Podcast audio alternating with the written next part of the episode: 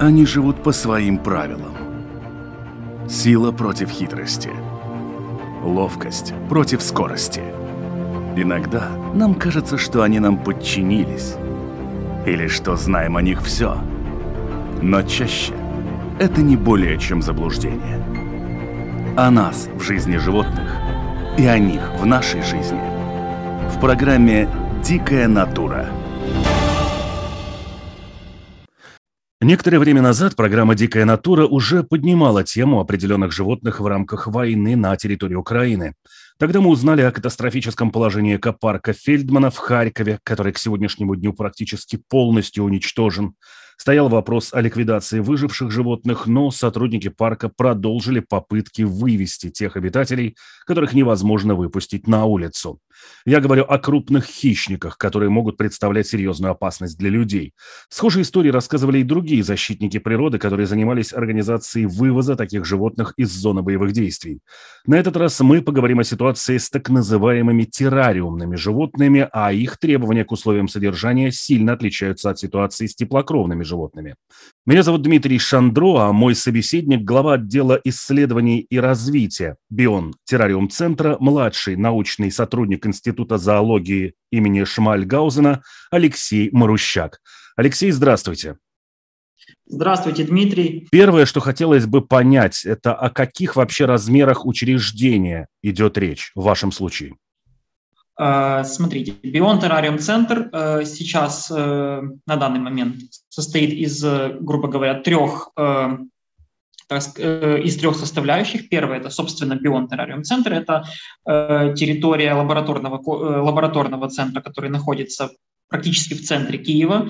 В этом лабораторном центре находится около 2000 голов животных, а именно рептилий в основном экзотических рептилий, которые, представлены, которые представляют герпетофауну ну, практически всего земного шара, от, там, от Мексики и до э, стран Азии. Э, Вторая часть – это, собственно говоря, то место, где я сейчас нахожусь, так называемый комплекс Экзоранчо. Он загородный, он находится примерно в 30 километрах от э, города Киева, где мы содержим крупных рептилий, а также мелких млекопитающих, например, лемуров. Э, и третий – это наши очень хорошие партнеры, которые находятся в Харькове. Вот это тоже лабораторный центр Сергея Прокопьева, который сейчас прямо в эти минуты находится за линией фронта. И сам Сергей, к сожалению, в течение вот уже 40 дней не может попасть к себе домой а его жена и э, родственники находятся там и отказываются покидать место, пока там есть живые животные, и они ухаживают за ними до конца. То есть э, суммарное количество животных, я думаю, переваливает за 4000 голов мелких рептилий, мелких и крупных рептилий и млекопитающих. Значит, как вы уже сказали, под э, названием «Бион» фактически работает несколько центров. Как развивалась для вас ситуация, начиная вот с 24 февраля?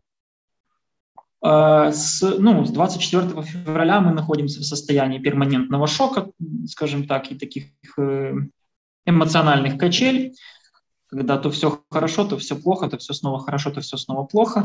24 э, числа мы все попросыпались примерно вот в 5 утра, когда все это закончится, поменяю себе дверной звонок, потому что он у меня, теперь ассоциируется с началом войны. Вот. Конечно, никто этого не ожидал, э, то есть все как бы, ну, были, скажем так, на стороже, но никто не верил до конца, до последнего момента, что э, подобное вообще возможно и что подобное вообще может произойти. Более того, мы, э, скажем так, были более-менее готовы к обострению на Востоке, вот. Но никто не думал, что ракеты полетят по городу Киеву, никто не думал, что зайдут э, войска и будет вообще попытка штурма Киева, соответственно, как бы подготовиться к этому у нас времени не было. Все люди, как, ну, поскольку не, не все мы живем близко от места работы, практически никто не живет близко от места работы, многие живут на левом берегу города Киева, в том числе и я, а э, Бион расположен на правом берегу города Киева. Э, на, на правобережной части города Киева. И многие люди в течение первых пяти дней, практически никто в течение первых пяти дней не э, мог добраться до места работы, поскольку те, у кого есть дети, э, естественно, люди как бы переживали за свои семьи, многие эвакуировались, Вот. Э, многие застряли просто на левом берегу, поскольку не ходило метро, были жуткие пробки, не было возможности просто добраться до места работы. И первые несколько дней мы просто были заняты тем, что мы выживали и пытались хоть как-то адаптироваться к тому, что происходит. Вот, поэтому в течение первых пяти дней, к сожалению, возможности ухаживать за животными у нас не было, и мы просто справлялись с беспрецедентным шоком, к которому ну, никто из нас не был готов, и я думаю, что если кто-то скажет, что он готов, он наверняка слукавит, потому что к этому нельзя быть готовым. И нельзя как-то ожидать даже от самого себя адекватной реакции на то, что ты э, живешь, а рядом с тобой пролетают самолеты, бомбы. Первую ночь мы провели, например, я и моя жена, которая тоже работает в Бион террариум центре, мы провели на э, подземном паркинге, вот, э, просто в палатке. И когда первый раз сбили над нами ракету, то есть мы, ну, опять же, не было понятно, то есть каждый звук, каждый звук, каждый шорох воспринимается как ну, варианты каких-то боевых действий. Но когда первый раз сбили над нами ракеты, поверьте, вот, вот тогда мы поняли, что все очень серьезно. И далее мы уже начинали уже с руководством Биона прорабатывать план эвакуации, хотя бы частичной эвакуации животных и доехать вообще на Бион, как там, чтобы проверить, как там животные. Ну, то есть, насколько я понимаю, с момента перехода российскими войсками Украины-российской границы, вот то время, которое они добирались до Киева, вы никак не использовали, потому что, в общем-то, и не ожидали такого развития событий. Понимаете, не то, что не использовали, это не совсем верно. Э, войска пересекли границу и подходили к Киеву, это одно. То есть это один момент. Второй момент – это действия в городе Киеве диверсионно-разведывательных групп, которые уже на этот момент находились в Киеве. И, грубо говоря, боевые действия в городе начались ну, с, первых, с первых дней. То есть это были перестрелки с, с вражескими диверсионно-разведывательными группами. Одна из перестрелок велась прямо в 200-300 метрах от Биона, прямо вот на дороге. Если э, у зрителей э, или слушателей э, интервью будет интерес, можете зайти на нашу страничку в Фейсбуке. Я выкладывал видео, где прямо эта перестрелка, и она, вот, она продолжалась вот 300 метров от Бион Террариум центра. То есть боевые действия шли уже в самом городе, просто не, я не знаю, я, может быть, не совсем владею терминологией, но не с регулярными российскими военными частями, а с диверсионно-разведывательными группами врага. Вот, то есть хаос был уже с первых дней. Вы упомянули о, скажем так, видах животных, с которыми работает Бион, а более конкретно, какие животные обитают в вашем центре для людей, для которых слово, не знаю, рептилии не сильно отличается от амфибий? Ну, смотрите, э, если очень по-простому, это все ящерицы, так или иначе. Ящерицы э, разные. Э, э, примерно половину наших животных составляет богатейшая коллекция, наверное, одна из самых богатых коллекций в мире мадагаскарских листохвостых гекконов. Э, это группа, ящ... группа гекконов, с которыми мы добились очень больших успехов последние несколько лет в их массовом разведении, в их массовом производстве. Вот, и это как бы одна большая группа. Э, дальше очень много пустынных ящериц у нас. Это и Мексика, это э, Сахара, это Саудовская Аравия. Вот, это так называемые группы шипохвостов. Э, для террариумных любителей не будет незнакомого слова эублифар. У нас также очень крупная коллекция эублифаров, э, представляющая собой герпетофауну Ирана, э, Индии и вот примерно вот того региона. Также у нас достаточно богатая коллекция синеязыких сцинков, это Австралия. Еще есть ряд австралийских видов, я не буду на них э, сильно там э, э, делать акцент, но, то есть, чтобы понимали, есть очень большое количество животных, для которых э, были созданы специальные условия, и если этих условий не придерживаться, я имею в виду на регулярной основе, то как бы это все чревато, к сожалению, потерями. На территории вот центра, который в Харькове, о котором я упомянул в начале нашего интервью, там находится у нас разведение тоже сцинков синеязыких, э, йеменских хамелеонов, одно из самых массовых, а, а, это центр, один из самых массовых центров разведения этого вида вообще в Европе, насколько я знаю. Вот, э, там есть коллекция там настоящих ящериц, вернее, украшенных ящериц, это Тимон липидус. Я иногда буду переходить на латынь, если что, поправляйте меня. Вот. И в центре, где я сейчас нахожу, есть коллекция кольцехвостых лемуров, лемуров фари, мелких обезьян типа тамаринов и игрунок.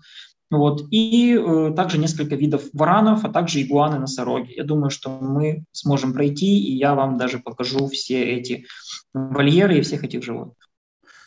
Для ряда зоопарков вот одной из главных проблем, о чем я тоже в самом начале упомянул, стали крупные хищники. Вот какие обитатели вашего центра сразу заняли вот такие топовые строчки именно с точки зрения их опасности? Смотрите, мы не держим животных, которые опасны для человека в любом случае. Э, с точки зрения, э, скажем так, уязвимости, уязвим, уязвимы все. То есть все животные, э, все их благополучие вообще, оно построено на нескольких факторах. Первый, он же главный, это фактор пищи. Пищу мы для, почти все не насекомоядные. Насекомых мы производим сами у себя в нашей, на нашей кормобазе. И, то есть это сверчки, тараканы, саранча, улитки и так далее. Проблема в том, что если этих животных достаточно длительное время не кормить, ну, то есть они просто умирают. Это логично. Вот. Но э, наша кормобаза – это достаточно сложное и трудоемкое э, производство этих кормов, и оно, постро... оно поставлено в таком, э, я не знаю, как правильно сказать, в таком стиле потока. То есть у нас есть маточник, у нас есть э, там, самые маленькие насекомые, которые только вышли из яйца, и они дорастают до определенного кормового размера. И вот если на этих этапах как-то не э, контролировать всю, весь этот процесс, то наличие кормов соответствующего размера и качества просто ну, оно прекращается. А чтобы это восстановить, нужно время. И, соответственно, из-за того, что мы не могли длительное время э, при, э, попасть туда, вот, э, то как бы у нас оказались очень большие проблемы с кормами именно насекомых, э, типа насекомых, и, соответственно, под ударом, то есть главную строчку заняли все наши виды, которые Э, э, едят именно, именно насекомых. Вот, а это Мы... примерно то есть 75% наших видов. Я думаю, что здесь э, есть смысл уточнить. Вы употребляете термины как производство кормов, но в данном случае, грубо говоря, речь идет на самом деле о колониях живых насекомых разного возраста и размеров, которые используются в питании для ящериц. То есть это не некие пачки с кормами. Да, да, да, конечно, конечно. То есть это это не то, что вот мы можем купить, да, это не то, что можно купить, тем более не в таком количестве. Мы за год производим около двух миллионов насекомых, и это так, это только то, что у меня в голове. Я думаю, что, что на самом деле их больше. Это приблизительные цифры. Вот. И да, то есть живой корм, э, животные наши нуждаются в живых, в живых насекомых в качестве корма. Вот. И если их нет, то у нас начинаются проблемы. А для того, чтобы восстановить этот цикл, если что-то пошло не так, например, не догрелись, например, там в колонии не смогли убрать да, вовремя, да, она там разрослась, и очень много насекомых могут взять и умереть в ограниченном объеме, и вовремя не были рассажены. Вот, то есть такие проблемы тоже есть, но мы с ними справляемся. Сейчас тьфу-тьфу-тьфу вышли на э, наши, скажем так, довоенные показатели, и сейчас с кормами, скажем так, прям супер смертельных проблем, прям, прям смертельно, проблем нет, но все еще испытываем, так сказать, небольшую недостачу, над, над восполнением которой усиленно работает. Вы также упомянули, что, в общем-то, ящерицы, которые составляют коллекцию, это обитатели таких регионов, как Австралия, таких стран, как Иран. И, в общем-то, учитывая, скажем так, места их обитания в природе и условий обитания, для которых они этой природой созданы, э, февральская Украина – это сильно неподходящий для них климат э, по всем параметрам. Что касается вот способности обеспечить хотя бы температурный режим в рамках боевых действий, как вы с этим справлялись? Э, нам просто очень сильно повезло, что не отключили электроэнергию. То есть у нас есть там резервный генератор, которого там хватит на определенное количество часов да, обогрева. Вот. Многие из этих животных, они нуждаются днем в температуре 28-30 градусов в террариуме. Вот, соответственно, понятно, что если бы отключили электроэнергию на длительный период, ну, мы просто бы все это потеряли. Вот. Э, нам повезло, электроэнергию не отключили, соответственно, как бы наши системы автоматические включения-выключения освещения, обогрева и ультрафиолета, они как бы работали в штатном режиме, и с этим, слава богу, проблем не было. Также не было проблем с водой, также не было проблем, э, собственно говоря, с, ну, с остальными, э, скажем так, с остальными аспектами такого вот создания условий, именно климатических, температурных э, условий для содержания этих животных. Многие из наших животных находились в подвальном помещении в это время, они проходили состояние зимовки. Это примерно 2-3 месяца для некоторых видов при достаточно низкой температуре, это где-то 16-17 градусов по Цельсию, вот, э, которые необходимы для того, чтобы они в следующий сезон могли нормально размножаться, чтобы у них нормально вырабатывались половые продукты, яйцеклетки и сперматозоиды. Вот. То есть это тоже нам немного помогло, то есть дало нам небольшую фору до того, как мы смогли ну, на, на постоянку быть на территории нашего центра.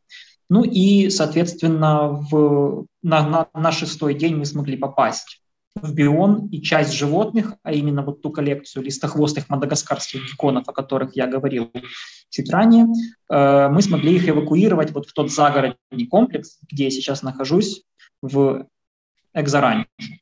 Вот. Э, здесь же, как оказалось, то есть мы несколько сотрудников, я и еще двое ребят, как оказалось, э, есть дачный участок примерно в двух селах отсюда, и, соответственно, мы Э, животных эвакуировали, и мы сейчас здесь за ними смотрим. То есть это тоже, опять же, второе везение, то есть нам повезло. Здесь также есть все необходимое, то есть вода, электричество, есть возможность регули... Э, регулировки температуры, и это тоже нам, так сказать, помогло, это тоже было везение. В программах, которые были посвящены ну, неким сообществам животных на определенных ограниченных территориях, тот же экопарк Фельдмана, Э, речь шла о больших проблемах, связанных с сотрудниками, которых стало катастрофически не хватать по понятным причинам. А для того, чтобы обслуживать такое количество голов, как вы говорите, в несколько тысяч, для этого все-таки нужны люди. Как вы с этой ситуацией разобрались?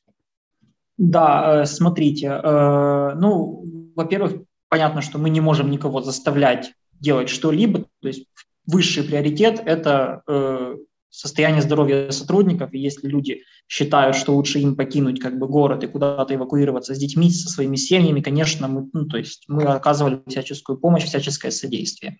Э, кто мог э, в первые дни, э, тот добирался самостоятельно, потому что не было транспорта, не было ну, то есть было очень сложно пройти блокпосты, вот, то есть это все как бы утрудняло возможность добраться на работу и с работы. С первых дней несколько человек, э, ну, когда мы смогли добраться, да, было организовано э, вахтовое, то есть организована была работа вахтовым методом, те, кто могли добраться, то есть люди приезжают, находятся там 2, 3, 4, 5 дней, сколько могут, и уезжают обратно домой, потом приходят следующие. То есть таким образом, э, если я не ошибаюсь, трое сотрудников, нет, двое, первое время двое, потом постепенно их стало все больше и больше.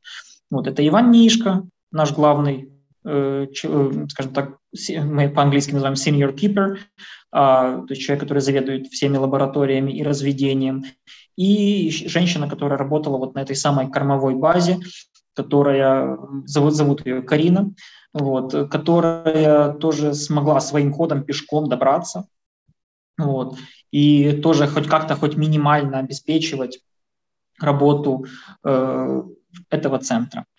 Э, часть животных, как я уже сказал, была эвакуирована, и поскольку вот я плюс еще двое сотрудников оказались не так далеко от этого, от загородного комплекса, здесь уже с этими животными работали мы.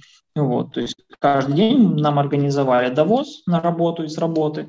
Вот, и, собственно говоря, здесь уже мы с ними работаем. А, ну и что касается Харьковского, как бы вот этого вот комплекса, о котором я упоминал, там, ну, он находится как бы в доме, вот, и там сейчас все еще э, жена Сергея Прокопьева, Нелли, вместе с его родственниками, они э, буквально под бомбами, в том числе и сейчас, к сожалению, он не может к ним пробраться, вот, они обеспечивают как бы обогрев животных. Насколько мне известно, э, у них там тоже какое-то время не было, а может быть до сих пор нету света, и они э, обогревают как-то, как я не совсем себе понимаю, но как-то обогревают их бутылками с горячей водой, то есть вплоть до такого.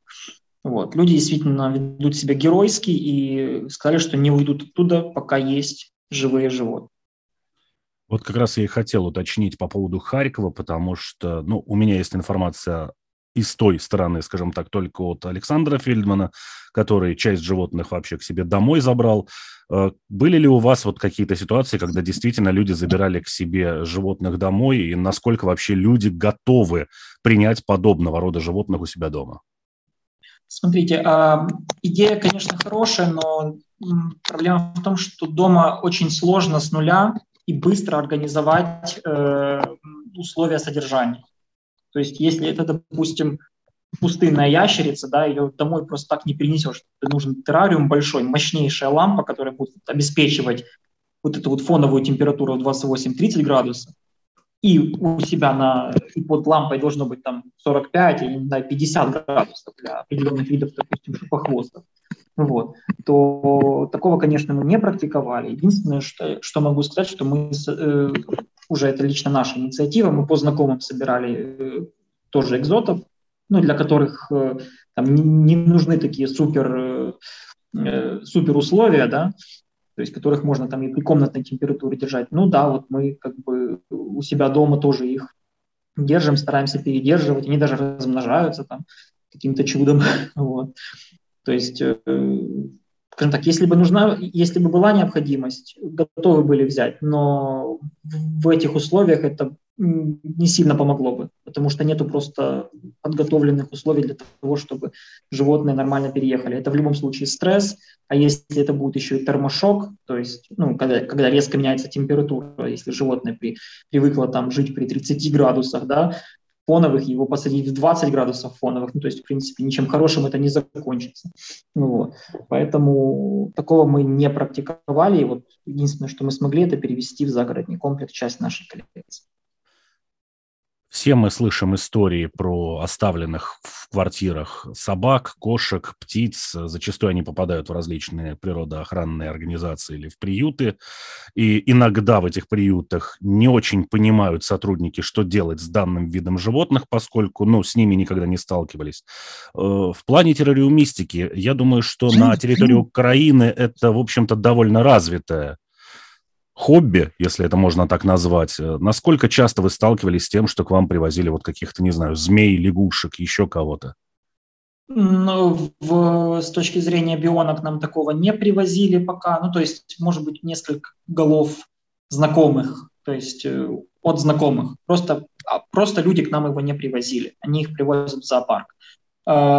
Почему? Ну, я не знаю, мы, наверное, не объявляли о такой возможности. Это раз. Во-вторых, у нас просто э, не было бы возможности следить еще за дополнительными животными, потому что нам на своих даже кормов не хватало, где брать их непонятно.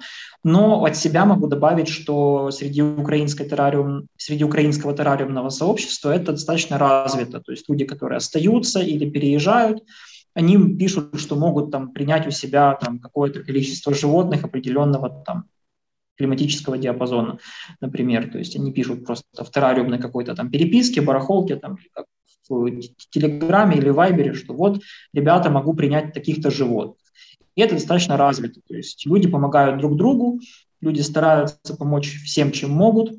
Вот, э, вот э, например, даже, ну это опять же чисто это не касаемо биона, да, это касаемо просто э, меня и моих родственников, да, через каких-то знакомых э, мы эвакуировали к себе на временную передержку попугая Жако с района Киева под названием Виноградарь, где взрывом просто в доме вынесло окна полностью, то есть вместе с рамой совсем, с мясом, да, вот, и остался этот попугай, и просто ночью он бы замерз насмерть, потому что ночью там ожидалось минус 6, минус 8 градусов по Цельсию.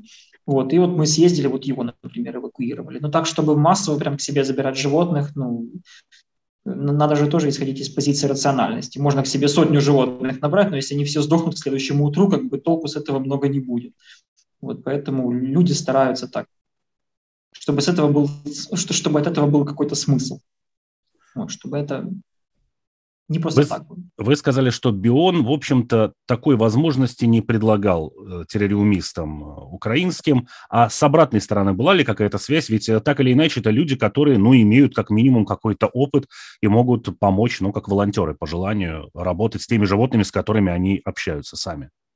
Скажем так, такие запросы поступали, но проблема в том, ну, то есть запросы были, но, как правило, они через пару дней становились неактуальны, потому что человек сегодня думает, что он будет там находиться в Киеве, через два дня там где-то рядом с его домом э, падает бомба, или там ракета прилетает, или накрывают градами, и как-то, ну, и человек понимает, что ну, волонтерство волонтерство, но если тебя просто разорвет на куски, ты особо много не поволонтеришь.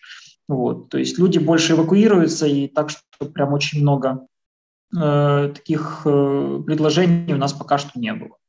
Но опять же, я думаю, что когда это все закончится, надеемся, что это будет в скором времени, вот, э, то мы сможем, возможно, даже и предоставлять, может быть, рабочие места вот, какие-то.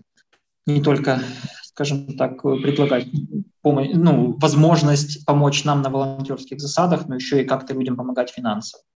Вот. Но пока что такого вот здесь э, конкретно в нашем э, случае пока практически не было. Все мы знаем, что разные животные по-разному реагируют на стрессы, и что касается боевых действий, понятно, что это стало огромным шоком для крупных млекопитающих, ну, в общем, вообще для всех млекопитающих, которые слышали выстрелы, взрывы и так далее. Есть такое понятие вот хладнокровный, да, это, в общем-то, не только то, что кровь холодная, но еще и такая невозмутимость. Есть ли у вас какая-то вообще, в принципе, информация, данные, наблюдения о том, как ваши питомцы переживали вот эти вот э, все боевые действия, которые разворачивались у них рядом. Я что, думаю, что здесь можно еще уточнить такой момент, что очень многие, э, ну, змей, если у вас нет, то, наверное, тут чуть проще, но можем и об этом поговорить, что их система определения той же добычи, она значительно более чувствительна, чем у многих млекопитающих. То есть это и вибрации какие-то, и еще что-то. Да, ну смотрите, опять же, змей не держим, тут я не смогу ничего сказать. Э, касаемо уровня стресса, э, тут опять же больше играет изменение в параметрах окружающей среды. То есть им не столько страшны взрывы как таковые, ну, если они по ним прям прилетают, конечно.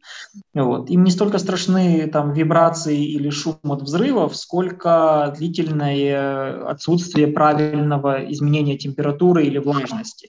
Вот, например, у нас, опять же, с той же коллекцией у этих листохвостых гекконов э, была проблема, они э, нуждаются в ежедневном увлажнении, то есть утром и вечером, по чуть-чуть.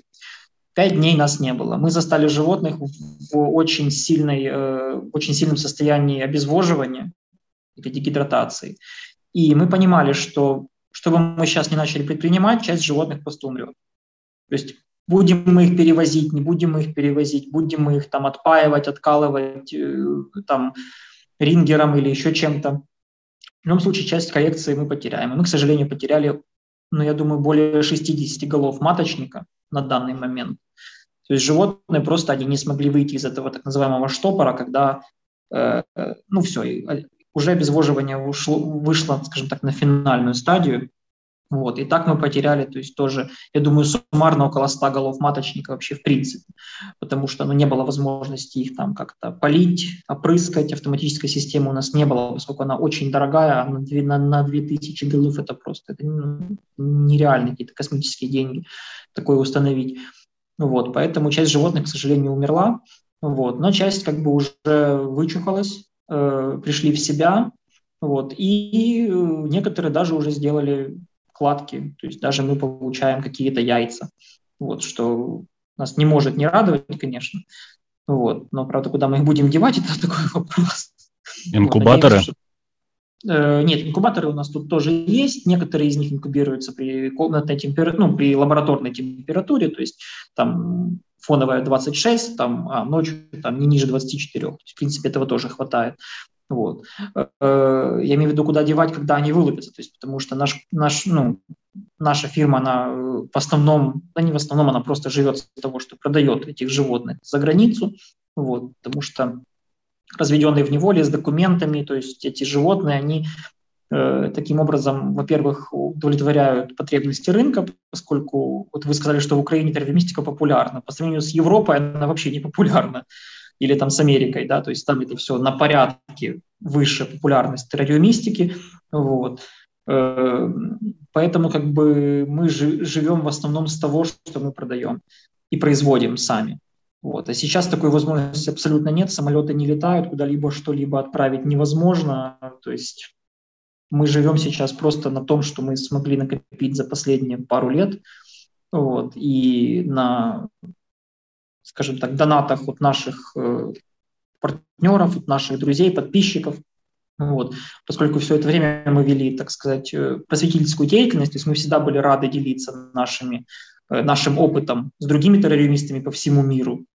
Вот, то есть опыт разведения, содержания, как бы какие ключевые вот моменты там, которые вызывают правильное поведение у животных и так далее.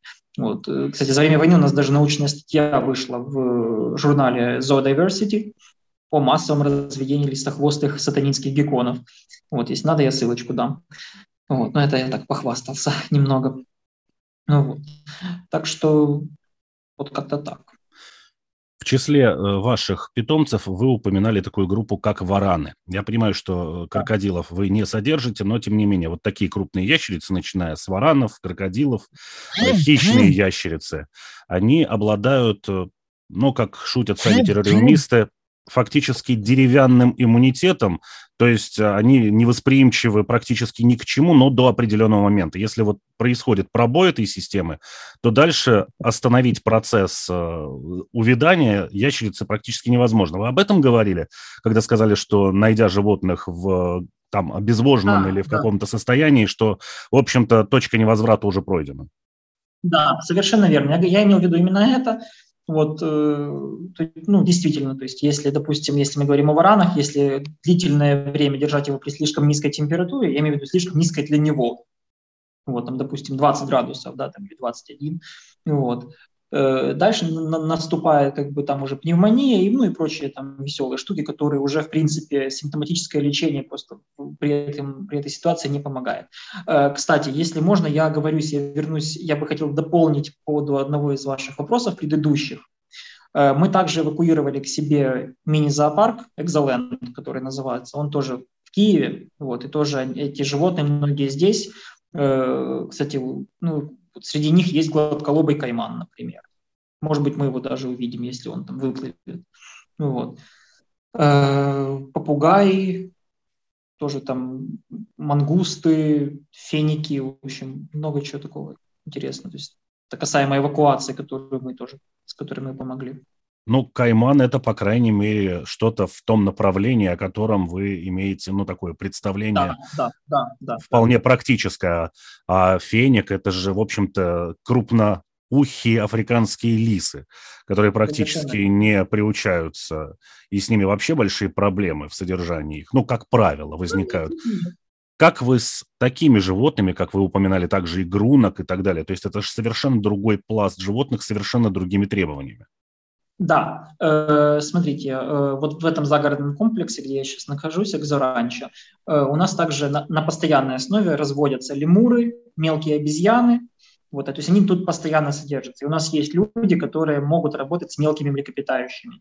То есть это для нас не такой прям сюрприз, к которому мы не готовы, готовы. То есть у нас есть люди, которые с этим очень успешно разводят кольцехвостых лемуров, лемуров варии, тамаринов, эдиповых и так далее. То есть э, поэтому с мелкими млекопитающими, в том числе с финиками, слава богу, пока проблем нет.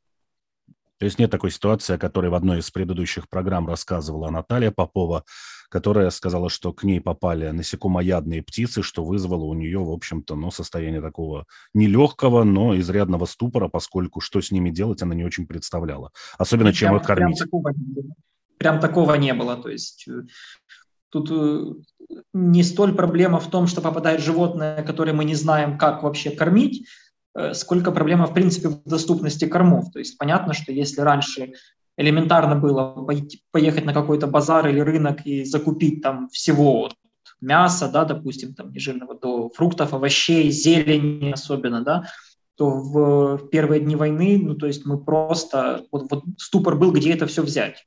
Даже если это не насекомые, о которых я говорил ранее, да, казалось бы, там, ну, поедь ты на базар, да купи там, не знаю, того салата там или там брокколи или чего там, ну, да, но, как оказалось, э, это, с этим тоже есть достаточно большие сложности, потому что животные потребляют колоссальное количество кормов, вы просто сейчас увидите масштабы, вот, и прикиньте себе, сколько на все это, на, на всю эту араву нужно фруктов, овощей, зелени и так далее.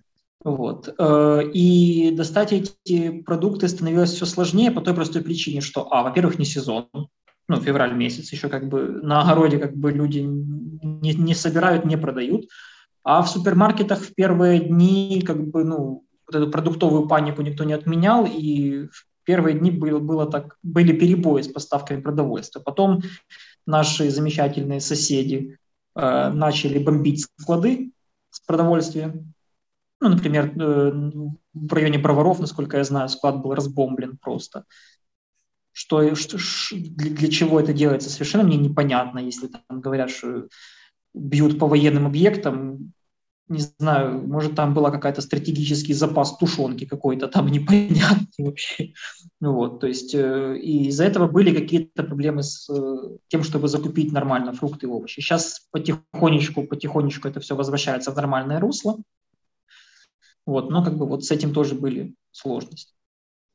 Если мы попробуем в какие-то цифры, ну хотя бы примерные, процентуально перевести утрату для именно вашей коллекции, вот насколько она получилась такой большой, тяжелой и, возможно, невосполнимой в каких-то случаях? Ну, я думаю, что процентов ну, знаете, мне сложно говорить о всей коллекции как таковой, я могу говорить о, о коллекции группы животных. То есть вот, если мы говорим о листохвостых гекконах, да, то это процентов 20 коллекции, вот, оно было потеряно. Ну, в течение пары лет мы это, я надеюсь, восстановим, потому что малыши все равно продолжают рождаться, как бы технологии у нас есть, просто это немного отбросит нас во времени. Э, что касается там э, там, пустынных животных, это, там, я думаю, меньше 10%, но все равно это, ну, это, это ужасно. Вот, поскольку ты, ну, причем это активный маточник, то есть это даже не, не молодняк, который, допустим, там шел бы на продажу или там мы на него не рассчитывали, это маточник, который как бы, должен был работать, приносить как бы яйца. А если его нет, он просто сдох, то есть типа тут уже вопрос, где его брать, как доращивать, потому что некоторые животные становятся половозрелыми там на третьем году жизни, на четвертом году жизни, то есть можете себе представить, как бы сколько времени понадобится, чтобы выйти на довоенный вот этот вот объем активного маточника.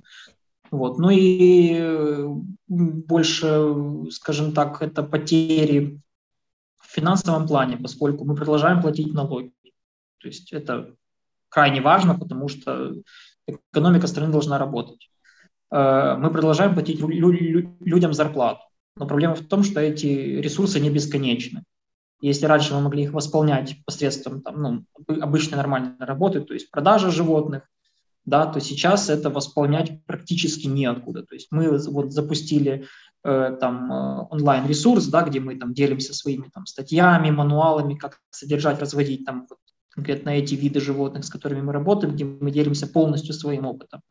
Вот, да, там есть опция платной подписки, если человек хочет нас поддержать, да, он там за платную подписку получит еще какие-то бонусы, то есть там какие-то видеомануалы, э, журнал мы даже начали выпускать, у нас есть первый номер, вот, где мы, э, и не только мы, то есть в основном не мы, то есть мы собираем из людей по всему миру, террористов, вот, предлагаем им в формате небольшой такой статьи э, опубликовать их опыт содержания и разведения той или иной группы ящериц, даже, даже тех, с которыми мы не работаем. Да? То есть вот у нас, например, э, вышла в этом номере первая статья, да, э, человека из Франции, который там работал в зоопарке, успешно разводил каймановую, каймановую ящерицу, драцену игуанензис, то есть тоже с, с очень детальным описанием всей методики, там, вплоть до температурного, там, температурных флуктуаций во время э, инкубации, температурных изменений.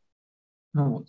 И, соответственно, как бы больше, как бы, по, больше вопрос в том, насколько нас хватит в плане финансов, потому что мы должны ну, Мы должны поддерживать свою работу, и сейчас это достаточно трудно. Вот, поэтому... Но я полагаю, что одна из основных статей ваших расходов – это, разумеется, электричество. Конечно, конечно, это электричество, ну и вообще, в принципе, коммунальные вот эти расходы, это электричество, зарплаты, вот, и налоги. Это что касается, в общем-то, э, центра, который находится в Киеве. А что да. в Харькове происходит, поскольку там ситуация, насколько я понимаю, драматически другая? Да, да, да, к сожалению, драматически другая. Как бы я сам как бы это, ну, эту ситуацию слышу через как бы вторые, как это, через второе рукопожатие, вот поэтому я очень боюсь, чтобы, чтобы я что-то неправильно не сказал, да, я очень боюсь э, исказить информацию, вот. Но вот сейчас как бы этот центр находится за линией фронта с той стороны, то есть не с нашей. И к нему нету просто возможности подъехать, потому что, ну, насколько я знаю, из того села там осталось всего несколько домов, по которым не прилетала э, артиллерией, там, не знаю, ракетами и так далее. Вот. И один из этих домов, который, ну, по-моему, он сейчас уже тоже поврежден там так или иначе, потому что нельзя сказать, что он прям стоит целый там и красивый, нет. Там уже и ворота Э, покорежены, и какие-то там тоже там элементы дома пострадали, естественно. Ну вот. Э, туда просто нет возможности сейчас добраться. И объективно как сказать, что там, оценить потери я просто не могу, потому что никто сейчас этого не может сделать, к сожалению.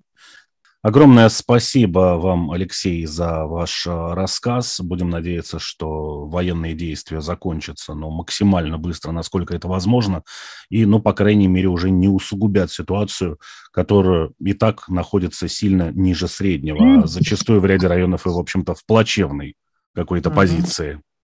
В завершении выпуска хочу напомнить, что программа «Дикая натура» выходит в эфир на волнах Латвийского радио 4 по понедельникам после 10-часового выпуска новостей. Повторы программы можно услышать в эфире во вторник ночью, а также в субботу после полудня. Все архивы программ можно найти на портале Латвийского радио 4 в разделе программы «Дикая натура». Все выпуски можно прослушать также на крупнейших подкаст-платформах, таких как Spotify, CastBox, Apple и других. Все видео-выпуски программ можно найти также на одноименном канале на YouTube.